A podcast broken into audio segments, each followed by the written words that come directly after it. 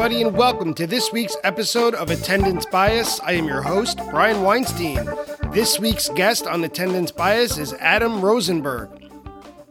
When we were first going back and forth over email, Adam at first had some difficulty narrowing down the show or jam that he wanted to talk about, and it seemed like every choice he suggested had already been chosen by a previous guest. Then it seemed like he took a moonshot and suggested one of the best Phish jams ever played, Chalk Torture, from Camden, played on July 10th, 1999. If you're a regular listener, you know this, but many guests on this podcast have told their stories about shows or jams from the summer of 1999. Yet this absolute monster was still up for grabs, and man, I am glad that Adam took this opportunity. Although we're separated by a few years, Adam and I had very similar introductions to Phish, and we hit it off immediately. The conversation felt instantly familiar, even though we had been in touch for just a few weeks. So let's join Adam to talk about phony college interviews, Steve Vai, and Reddit, and what it's like at a Phish show when your parents know more about goo balls than you do, as we discuss Phish's performance of Chalk Torture from July 10th, 1999 at the E Center in Camden, New Jersey. Adam, thanks for being on attendance bias. Welcome. Thanks for having me, Brian. I'm really excited to be here. I am too. You picked kind of an apex Phish jam. You picked one that, you know, one of the joys of this show is when guests pick jams or shows that I've never heard or even heard of. What you did today is you kind of picked a Mount Everest version of a song that a lot of people are familiar with, but what's going to make this unique is when we hear your unique perspective on it. So I'm really excited to dig in. Yeah, I I mean I am too. It's just it's funny that this song has that this version hasn't been done yet, and this is you're right. It's the apex. As I got deeper into like remembering my stories from it, I was like, wow, like this is this is a very important version of this song. So I'm really excited to talk about it. And for any listeners who fast forwarded through my intro, Adam Rosenberg picked Dust Torture from July 10th, 1999, at what was then called the E Center but for all intents and purposes, it's Camden. Yeah, every it's, other, it's, every Philly, other it's the Philly, the Philly summer show is what they used to do before they used yeah. to go to the man. They would, yeah, they'd go to Jersey. Yeah. Right. It was the Tweeter Center. It's the E yeah, Center. And Susquehanna Bank. Sure. And tomorrow it'll be something else. Uh, but you picked this jam, and the minute that you picked it, I knew that I heard it many, many times. It's one of those jams that kind of sinks into your DNA when you're first getting into Phish or when you're first digging into their best jams, like the, the best of. But like after you've ingested and tattooed it on yourself, you kind of move away from it because it's like your favorite movies. Oh, I've seen it a million times. Let me find something else. So when you pick this, going back and re-listening to it for me was almost like opening a box that you found in the back of your closet that had all of your favorite mementos from childhood and you like spend so yeah. much time poring over it. It's like I mean, it's it, what's interesting is that Camden is responsible for actually several great chalk dusts, and you know this one. I think that there's a lot of people that heard this one and went from being like, "Yeah, I like Phish," to "Wow, this band is extremely special." Um, I know we're going to talk about it more, but it's a, it brought back for me a lot of memories because I had just graduated high school, so we'll get into it. But this show, a lot of things about it were really special for me. Yeah. So those of you out there, prepare for a lot of hyperbole, probably on both of our parts, but certainly yeah. on my part. Uh, but Adam, let's get to know you a little bit as a fan. So we're going to start with the attendance bias lightning round. Attendance bias lightning round. Adam, what was your first Phish show? 12 15 95 Philadelphia at the Spectrum in Philadelphia, 15th birthday my parents said that I could go to see Phish. I'd been bugging them for a year that I really wanted to go see it. They, of course, had to come with me and my sister. The um, I didn't really know what was going on. Everything smelled like Otto's jacket, you know, for those who yes. watch The Simpsons. Um, and um, you know, they were doing the the chessboard. Key thing from that show is my dad turns around and says, "Hey, we found this uh, the other adults that are here. This guy's son is in the band. Who is it? It's Jon Fishman's parents because and they had this they had badges that said Phish parent that was like a picture of Jon and then it was like Mimi and like his dad and I don't know his dad's name but it was both of them And so my parents found, yeah, the only other adults in, in sec- adults, quote unquote, in the section, and they happened to be Jon Fishman's parents. um, it was kind of wild. And my sister, this is a gay, my sister who has now since quadruple lapped me on shows. She's my younger sister. I had to bring her too, and now she's 200 shows deep. so I feel like the whole podcast could be about questions about going to your first show with your family because I my parents were never really that interested in Phish. They were interested in so much that I was interested in it. and they wanted to know a little bit about it, but they've never gone to a show with me. I don't think they're interested in ever going to a show with me. Uh, my first show was also when I was 15 years old. Uh, but they they let me go just with my friend Craig, the two of us. So, and that was at the Garden. Lucky. You know, yours was at the Spectrum, which is like Philly's equivalent, right? The big Yeah, arena yeah. in town. Yep. So they and they had no idea what to expect. Like you got into Phish a year before you saw your first show, which is this the same situation as I was in. So what did you know going in? I knew that I had played Live One into the ground. Um, I had played that CD so many times that it had skipped. And I look, I knew that uh, I I had no idea about like I I didn't really know about jamming. I just knew that I this there was a bunch of things that I could bob my head to. I knew I liked I knew I liked Chalk Dust. Um, I was like, wow, this is a rock song. This song is this song just wails. They opened with that that night.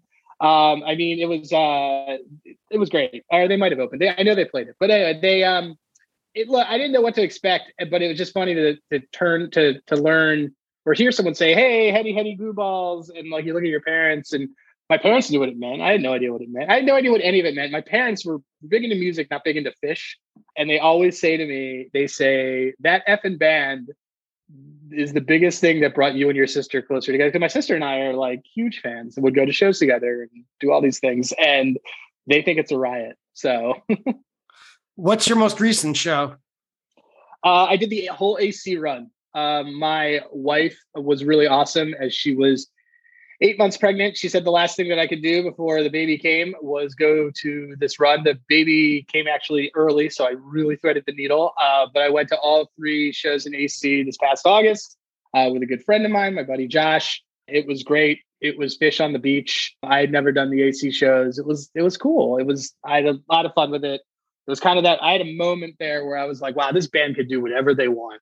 It was when they closed, it's when everyone said they're going to close the weekend with YEM, and they played YEM to close the, the first set of the second night. Why? Because this band can do whatever they want, and it's awesome. What's your favorite venue overall?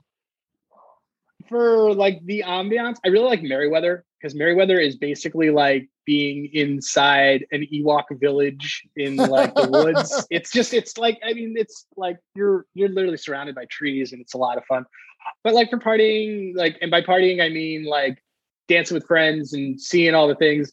Like MSG really can't be beat because it's just like you open the doors. You're in New York City. It's just Yeah. such a, it's a very different thing. But uh, you know, I've been down to the spaceship. I've been to a lot of shows on the West Coast, but uh, but Merriweather is a lot of fun. I think that I already know the answer to this question based on what you just said. But overall, if you had to pick one, indoor Phish or outdoor Phish? Outdoor Phish, outdoor Phish, because you can watch the world happening. The, you watch the world happen while the show happens. There's nothing. It can't be beat. Can't be beat. Even despite the worst elements of being in being at Coventry. Uh, you know, fi- Phish every year, every summer, deciding to do an upstate Northeast show despite rain, dealing with it. Um, to you know, going to a show at Tahoe and just watching everything, watching the mountains as things are happening. It's it's Phish outdoors can't be beat. That's my biggest issue, though, with Summer Tour being from the Northeast. That whenever they play throughout June and usually the first half of July, it's almost a guaranteed rainstorm at some point, whether it's Jones Beach or uh, Holmdel or the Man or Merriweather Post for that matter. It's going to rain Camden somewhere. rains. Camden, Camden, rains yeah. all the time. The Fourth of July shows it rained. It like in 2000. Like it all. It for all the things that this band does well. There was a period of time where they did not do logistics well. I remember when Coventry happened, and I was like, "How does this happen? Like, how do you not know how much rain is going to happen, and this is just going to be a thing?" They've been they've brought me a lot of joy. So I, I kind of they're not a logistics band; they're a rock band. You know, So- that Coventry might have been my first negative association before the pandemic with the word unprecedented. Yeah, same too. You and, know, and they um, said unprecedented rains and rainstorms, I think was the phrase that they used. And I'm like, oh, I hate unprecedented things. yeah. Um, you know, I will always the inside joke I will always make with my friends is, "Hi, this is Mike. I have some really bad news. I know the exact like timing and pause, and it's just, but yeah, unprecedented rains. Uh, you've been seeing the band since 1995. Are there any songs that you're still chasing? I haven't heard of Icculus. I've heard a lot of things, um, but I haven't heard Icculus. Haven't heard um, haven't heard what's apparently become popular. Axilla Part Two has apparently made a All of a sudden. comeback. All of a sudden, I have a friend who who went to he went to the show at uh, it's not Mary, the it's the Google campus, but the Mountain View. He went to Mountain View and then he went to Vegas, and I'm like, did you really get like 20 percent of the Axilla Part Twos? And he said, oh yeah, I guess I did. Um, but yeah, Icculus. I'm chasing Icculus. What's your favorite Phish year overall? 98 is probably my favorite. I was about to be a senior. So like there was a lot like that summer was really cool for Phish because they did summer under the covers and they did all these cool covers and things were really fun. But like underneath all that, they were just jamming really well in stuff that wasn't quite like type two, like what was about to happen. That's when I really got into tape trading too. And I was just on Gadiel's page and refreshing when I was seeing set lists and stuff all over the place. But 98, I mean, it changes for me all the time. But like 98, you know what, you know what it is? 98 is like the it's the hipster version of saying 97 is great, in my opinion. Yeah. So It is. you know, everyone will talk about 97, but like 98, they like were refining stuff. And 98, I think, had a really nice mix of like, we're gonna play to the crowd and we're gonna play to ourselves. And that summer where they, I mean, they covered Van Halen. That whole summer was magical. I think what it is about 1998, or another thing, you nailed it very well, is that it's almost too even for its own good as far as reputation goes. Yeah. Like it's so even and it's so balanced and it's so well played that if you weren't there, it doesn't stand out to you. And, like the big theme of that year was like, hey, they did a really cool cover at almost every single show. Like they debuted covers across the board, but then they also did the fall stuff. Hampton had that tub thumping. It was almost like the beginning of them, not beginning, but I guess them party, like them partying with the fans and partying with themselves. Like very much right now, the difference between like like we talked about with AC, like this band can do whatever they want. Like that band is play- like they play for the fans, but they're playing because they enjoy and they're making their own sort of musical thing there it was a little bit different in 98 because I think that they were still like they were still like almost our lot band that was like playing for us and we were and we're like and, you know someone could yell out play touch something and they would possibly play it you know? That's sort of the mentality that was happening in 98 it was a little bit different. And finally, what's the weirdest thing you've ever seen at a Phish show?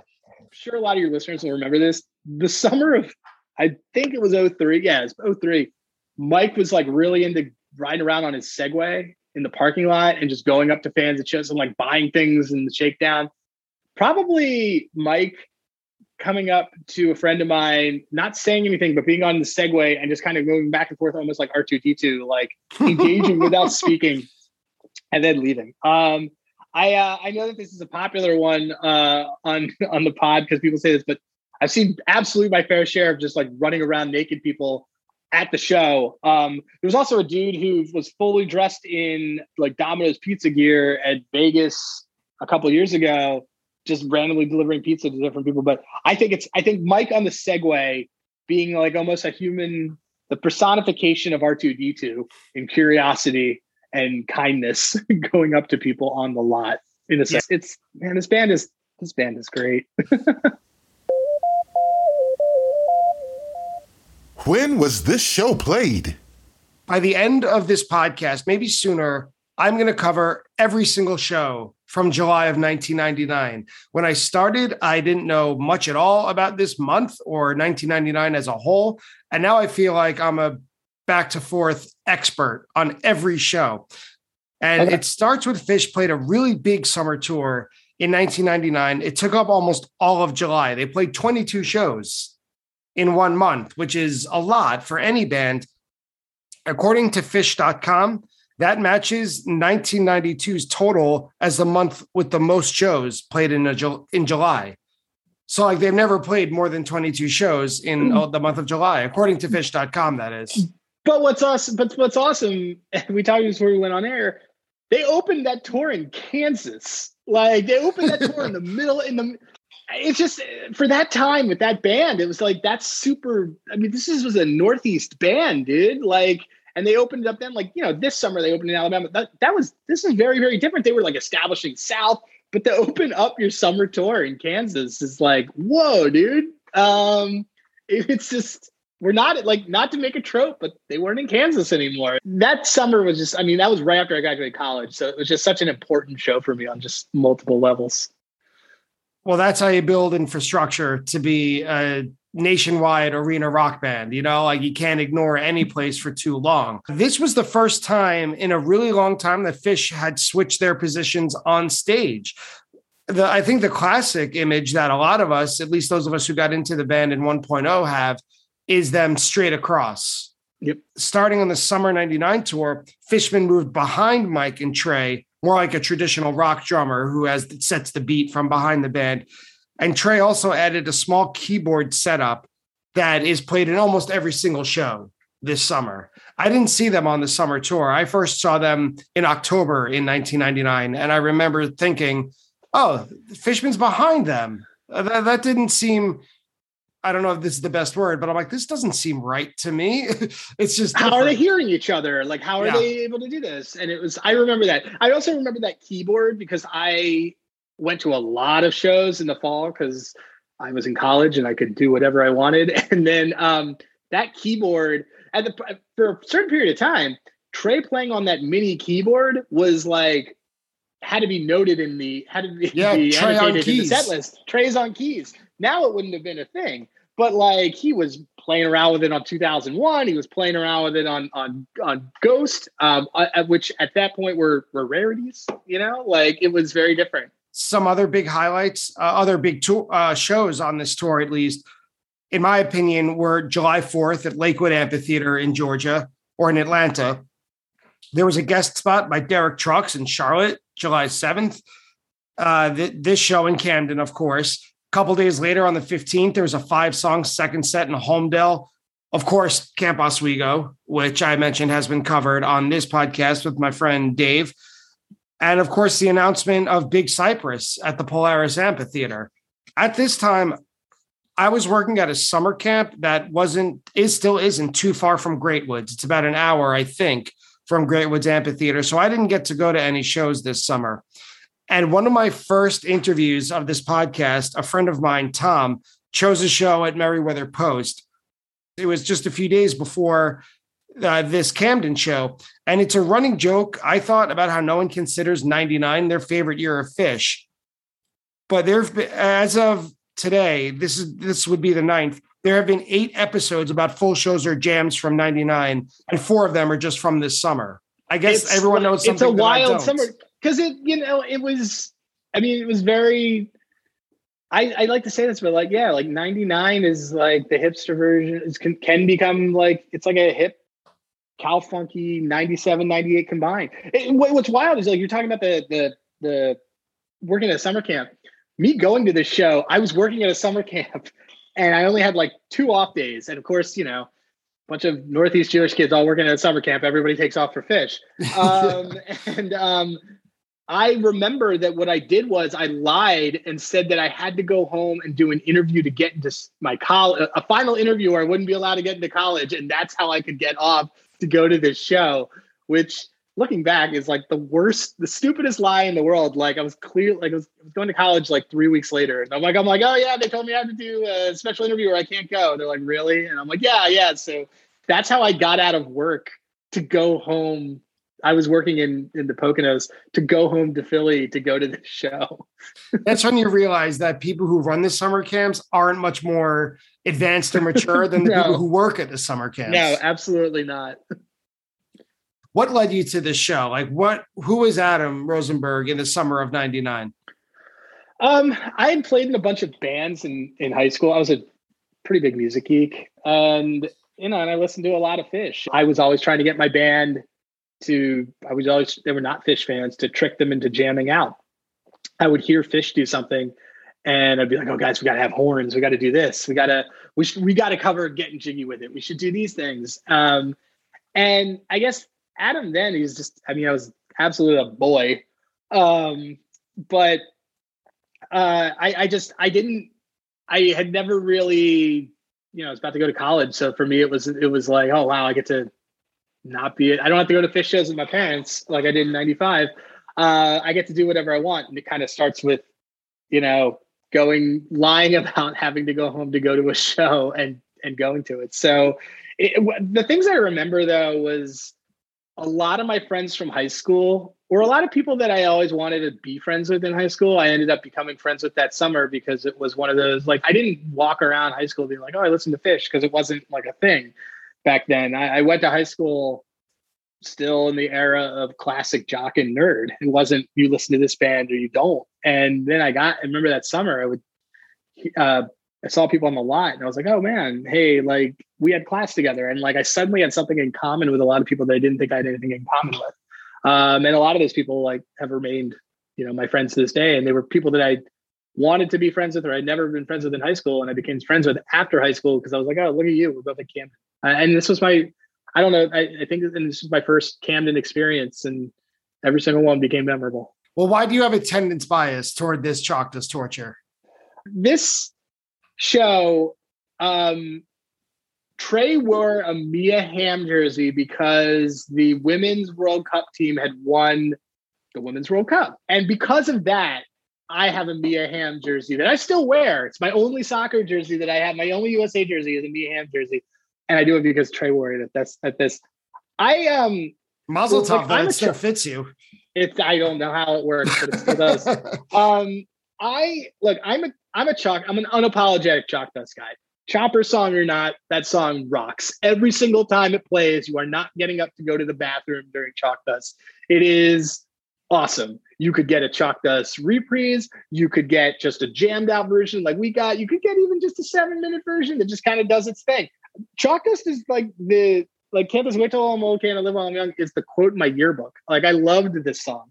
So when this show happens, and I don't know, tell me if I'm like spoiling if we're gonna go through the thing, but like this, this is the second song of the night, and it just like, and suddenly the bottom drops out, and it's just, and it creates an entirely different experience than I was expecting. Certainly, what I remembered from my from Polaris when I'd gone the year before, or other Phish shows uh, previously.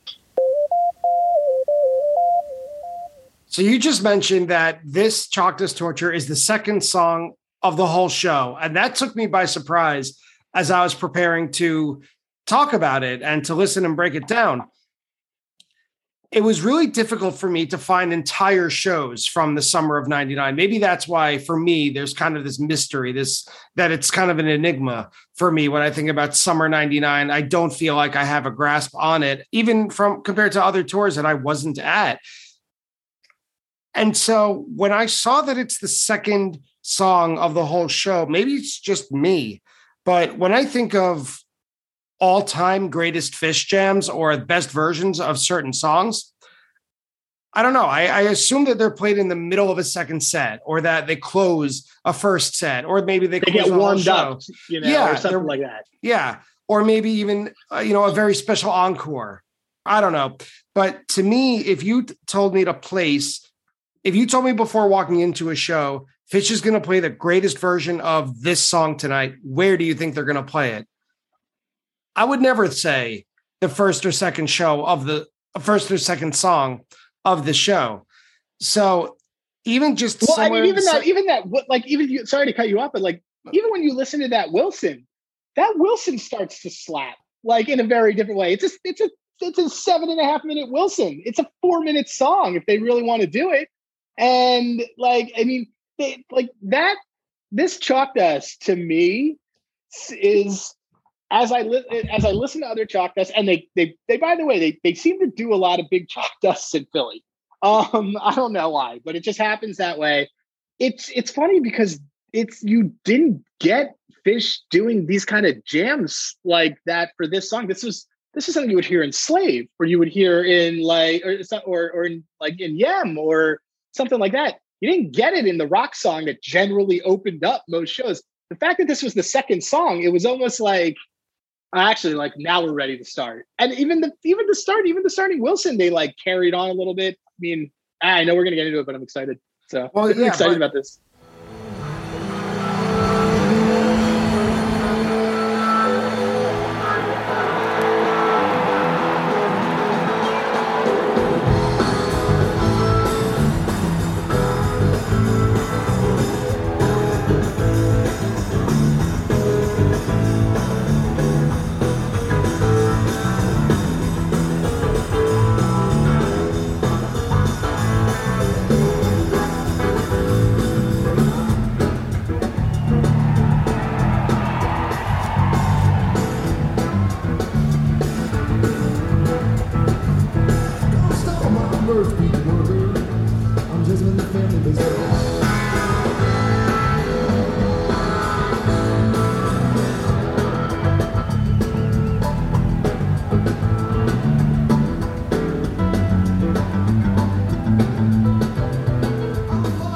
Yeah, but to, me too. And to that point, now I think it's fairly common to see Chalk Dust Torture turn type two and Yep. become one of the big jam vehicles of a set. I remember, I think it was at the Baker's Dozen.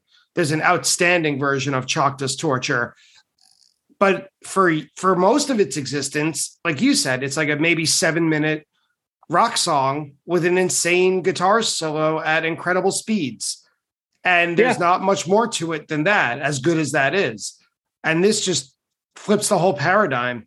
And when the jam begins about three minutes in, the way I heard it is a typical Chalk Dust Torture guitar solo. Like three of the band members are holding it down. Trey is soloing and kind of searching a little bit, and maybe Fishman's adding a crash cymbal to accent it here or there, but nothing unusual. When I started listening to this for the first time in years, I said to myself, I was in the car. I remember I said to myself, huh, maybe it's not as great as I remember it. I'm saying that about three and a half minutes in, keep in mind. Well, yeah, yeah, yeah, yeah.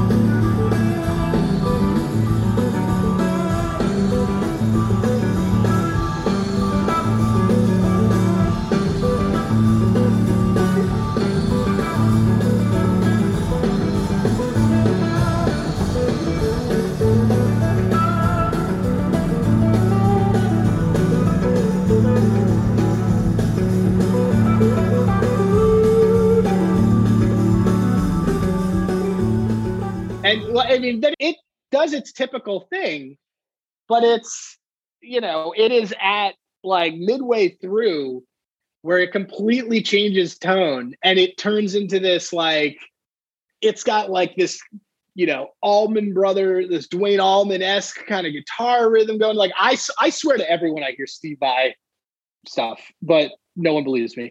It, it doesn't matter but like it is that the song turns t- turns type two like that and you don't even actually realize it because it comes out of nowhere and like usually you'll have like like a Moma or a ghost will like bring you slowly into this.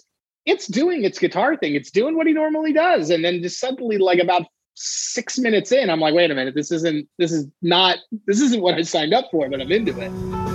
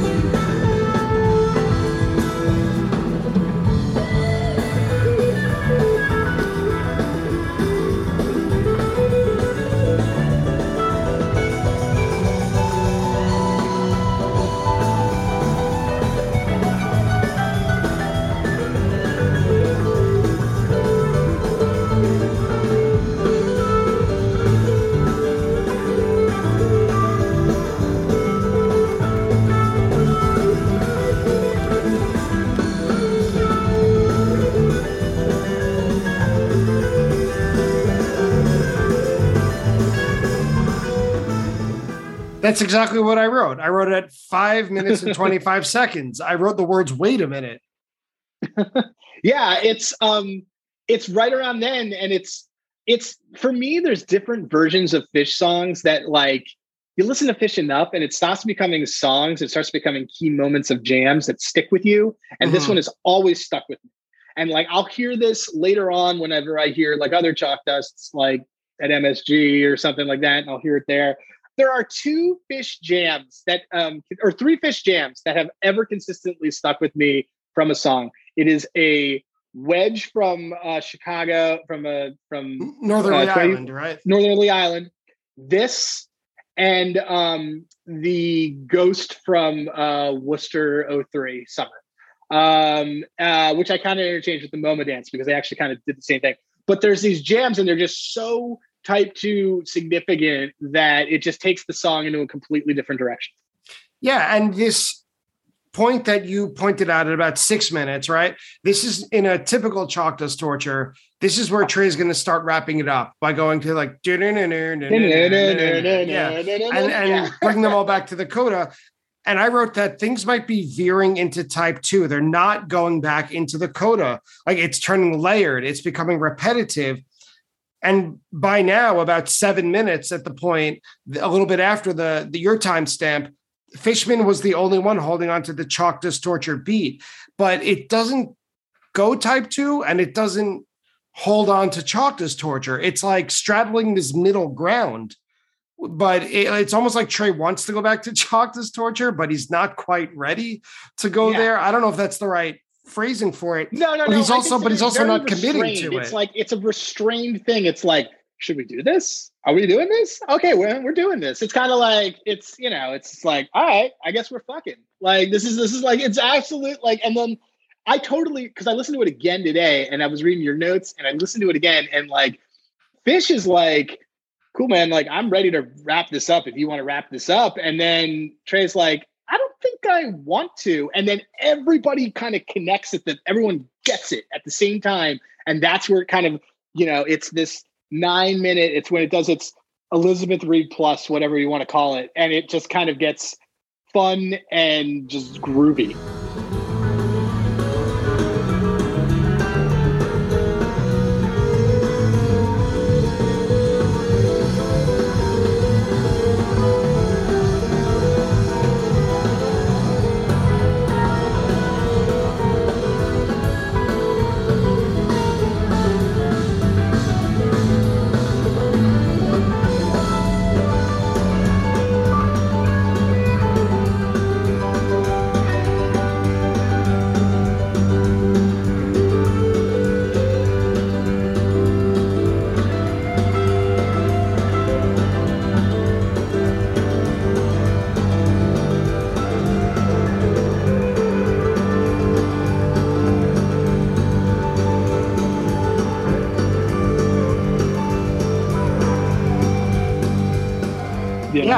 It is. It is. It's a very obvious Elizabeth Reed uh, tease.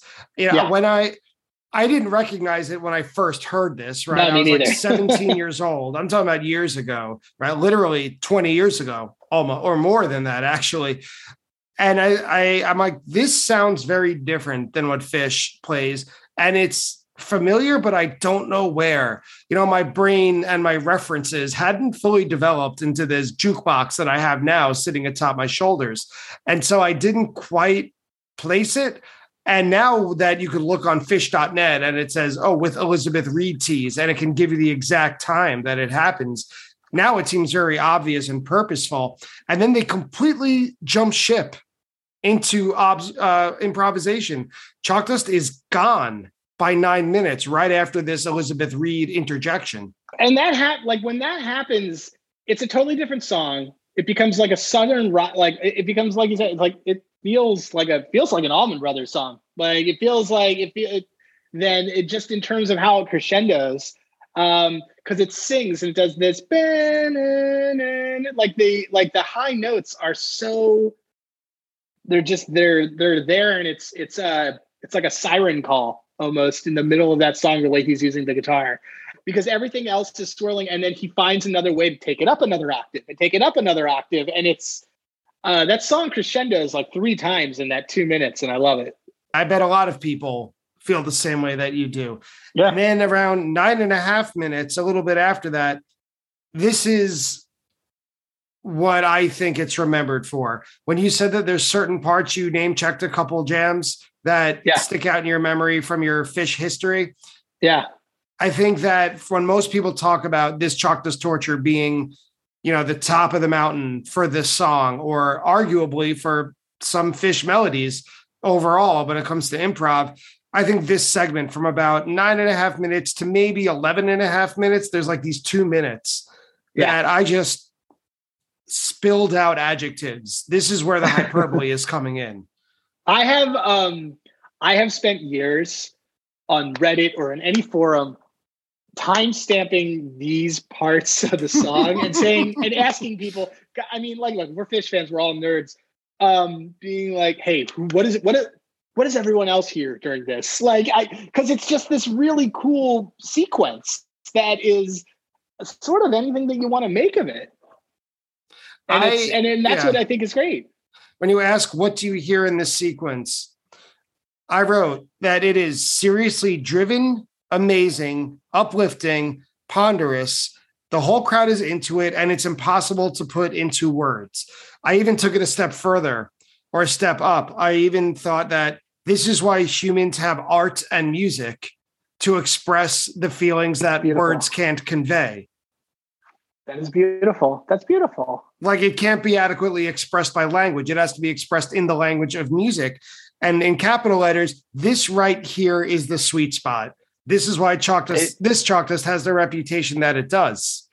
I completely agree because I was just, you know, right before we jumped on, I was like, you know, I'm gonna go find this old Reddit thread, and it's sure enough, it's me saying on it, "Hey, uh, 1022, does anyone else hear Steve Vai? Nope, just me. All right, cool." And then someone said a really great thing. They said, "You can hear whatever you want in a Phish jam," and I said, "Thank you. Like, I can hear whatever I want in this." Yeah.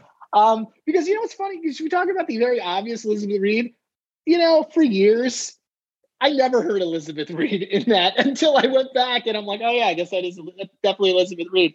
But for years, I was just like, I was like, oh, this is just a really, really great jam, and it's it's it's um you know it's sort of because it's not as like we talked. I mentioned that wedge. That wedge is the very overt um, Paradise City jam in that, which is very obvious.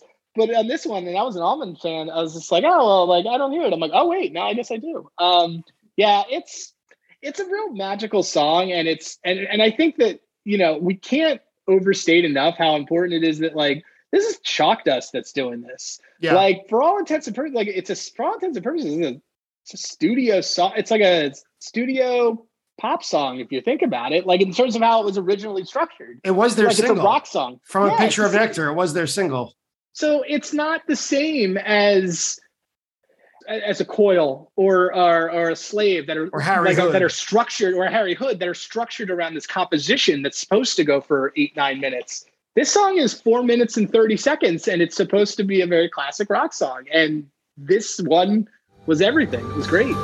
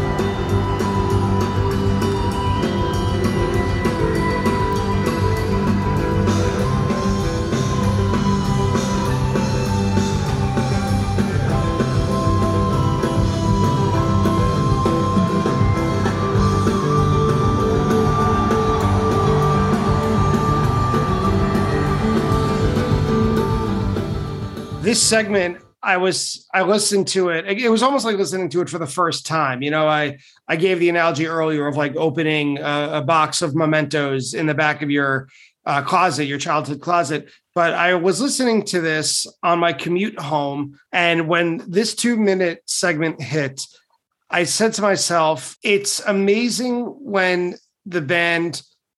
Jams like this and you know there's carlos santana's hose analogy right the band is a hose the audience are flowers and the music is the water you know that they're just like conduits bringing it to us and it's such a it's such a good feeling when you know the band is the way, that's a very that sounds like a very that, like if I had to say how would Carlos Santana describe music, it would absolutely be the way that you just described. Like like that makes so much. No one else can use that analogy. I'm Yeah. like oh yeah, it's the like that's a very Carlos Santana analogy. Yeah. And it's it's so rare that when normally what I love about Phish jams is they surprise me. Like they take it to places I couldn't have thought or wouldn't have predicted that they would. The thing about this jam or this part of it is not only do they take it to a place that I would love them to do it, every new progression of it goes to a place where in my head I'm like, it would be amazing if they went here next.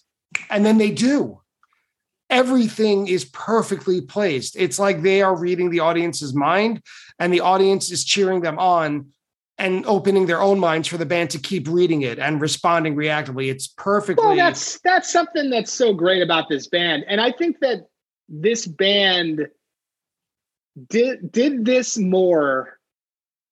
This band, like between like up until I don't know, like probably mid mid 3.0, they were still like every show. I feel like seeking like, hey, we got to have a connection with the audience to make whatever you're just discussing, like to to say like we're going to make this happen with you guys.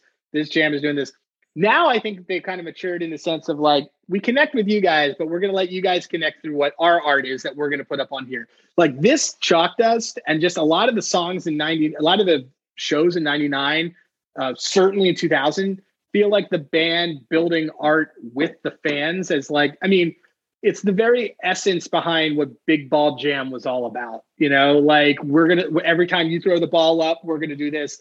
That's not that's not our that's not 4.0 or 3 that's not the 3.0 or 4.0 Phish that is very firmly like a 1.0 and 2.0 thing and i kind of it's very like this is toward you know this is the last two years of 1.0 this is like a very key moment where this band is figuring out how do we spin this into something with these folks that are likely the same folks that were at the last show and the last show before that and the show before that as well it's a very special time for the band so it's a very special time for them what they're creating and they're not done yet.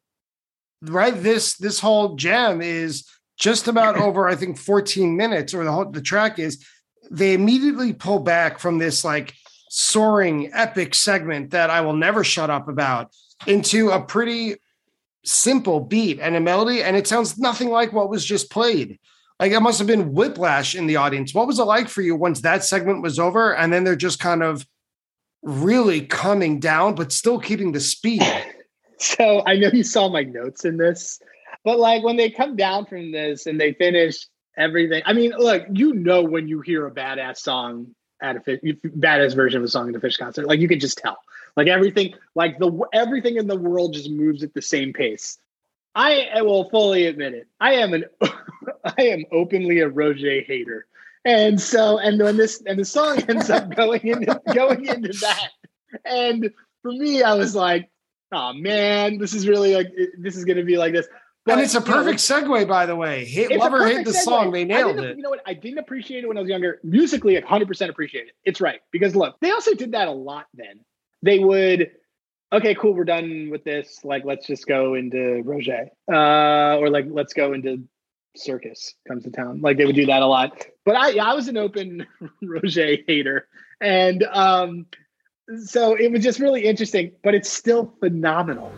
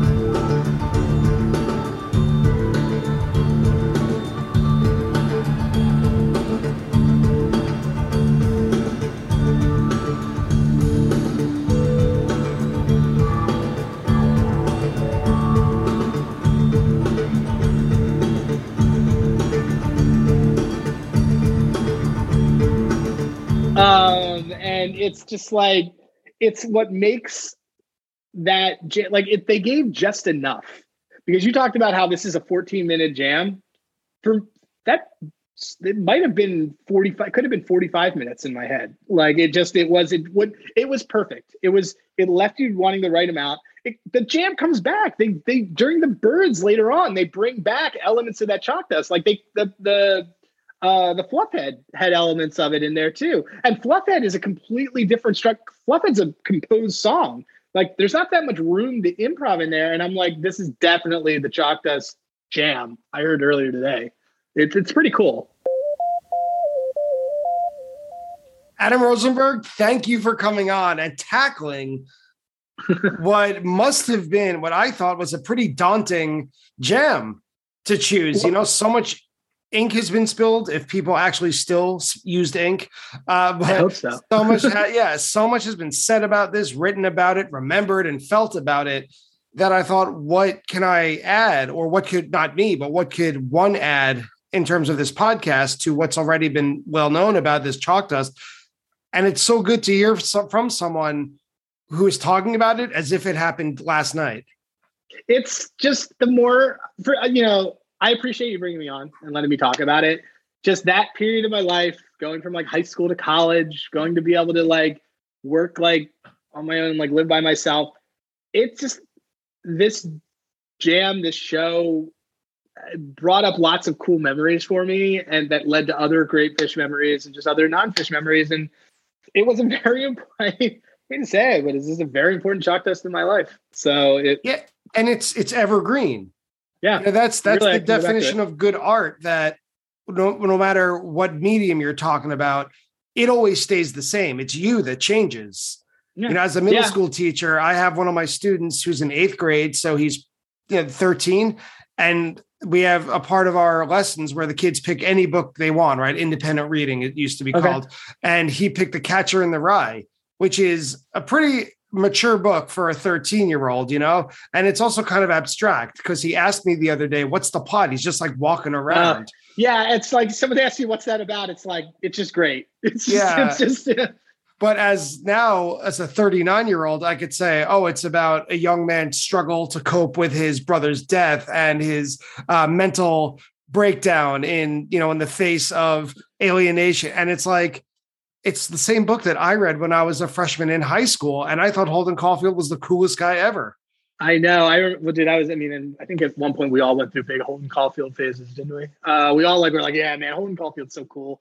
Uh, But now he's just like a derp. And it's no, like, and yeah, and now he didn't like, no, man, change. he's really, he's really, he's really sad and doesn't change at all. He's we actually change. like, like we change. His going around telling everyone that they're a phony is no way to live life. And, like, it's, it's just that's what he did. Um, and this and this yeah, chalk yeah. torture it's like it's awesome when you hear it the first time it's radioactive you know you call it one of the best Phish jams ever and you, you live with it and you let it settle at least this i'm speaking again it's my experience with it you let it settle you take it for granted that it's one of the best ever and then after it settles for a number of years i go back with fresh ears to listen to it because someone else chose it because you chose it. You know, it's not my choice in a way to listen to it. And so to hear it now, it's like I'm bringing so much more experience. I've heard so much more music, so much more Phish, and of course, a million other bands and styles. And it's like, this still sounds like it's brand new and fresh. I'm honored that I, no one had done it and that I got to talk about it. That's, I guess, what it is. Because it's such a, it's like to me, it's like, of course, of course, someone did like talked about this one. Like when I emailed you And threw out the ones that I threw out, I was like, yeah, yeah, these ones will be fine. And then you're like, yeah, someone's already done all, someone's already done the, the Burgettstown. I think I, that was the first one I threw out. I was like, oh yeah, what about this Burgettstown show that like, already been done? I'm like, really? Um, Simpsons so- did it, yeah. yeah, and the Simpsons did it. And um, I'm like, all right, well, you know, I was also I was at the Chalk Dust 99. Like, oh yeah, no one's done that. I'm like, really? Because like this Chalk Dust 99 is what made me from like, hey, I listen to Phish to like, I am a Phish fan, and I will follow this band. I'm 41 years old, and I will follow this band anywhere. It was part of my my wife had to put it in our wedding vows, like type of thing. um, I mean, and she is not a Phish fan. So um, I'm gonna put, I'm gonna put that in the prenup. I'm taking a note right it. now. do it, do it. No, but this, it's, I'm glad we got to talk about it. Me too, Adam. Thanks so much for coming by today. Yeah, thanks a lot, Brian. And that's it for my interview today with Adam Rosenberg about Chalk Dust Torture from July 10th, 1999 in Camden. But we're not done yet. It's time for the attendance bias fact check. Attendance bias fact check. Adam's first show, which he attended with his parents on December 15th, 1995 at the Philadelphia Spectrum, did indeed open with Dust Torture, as he mentioned. It also had secret language signals in Possum, but most interestingly, at least to me, Fishman sang an original song called Mallory, on which he sings lead vocals and plays piano. Mallory was never played before, and it hasn't been played since. What in the world was that? If you're anything like me and you haven't heard or heard of Mallory before, check out the remastered audience recording on phish.in. And if you're one of those guys who goes straight up to the stage during a show with a sign for requests, try Mallory. When talking about Phish in 1998, Adam brings up the fact that the band covered Van Halen. He's referring to the show on August 6, 1998, at the Lakewood Amphitheater in Atlanta, Georgia. The band played the rock classic as the first song of the encore and then closed the entire show with You Enjoy Myself. When reviewing the 1999 summer tour, I mentioned that Derek Trucks appeared with the band. That was on July 7th at what was then the Blockbuster Amphitheater in Charlotte. Trucks appeared for the encore and played on Possum and Funky Bitch. When talking about his most memorable melodies from Phish Jams, Adam name checks The Wedge from Chicago and The Ghost from Worcester. More specifically, the wedge was played at Northerly Island on July 20th, 2014, and the Ghost was played on February 26th, 2003 at the Worcester Centrum, and that Ghost even features a jam on War's Lowrider. Toward the end of today's interview, Adam mentioned how he first suggested discussing Phish's show from Burgettstown, Pennsylvania, played on July 29th, 2003, but someone already chose it. That someone was Pete Mason, otherwise known as Fan Art Pete. You can find that discussion and that episode by scrolling back a bit to prior episodes. And that's it for today's interview and episode. I'd like to thank Adam Rosenberg for joining me today, Phish.net for their help with the fact check, and Phish.in for the recording used in today's episode. If you enjoy Attendance Bias, please support the show by leaving a rating and a review on your favorite podcast app. You can also follow Attendance Bias on social media. I'm most active on Instagram and Twitter. If you reach out, send a message and say hi, I'm happy to send you a free sticker. Thank you again so much for listening, and I'll see you next week on Attendance Bias.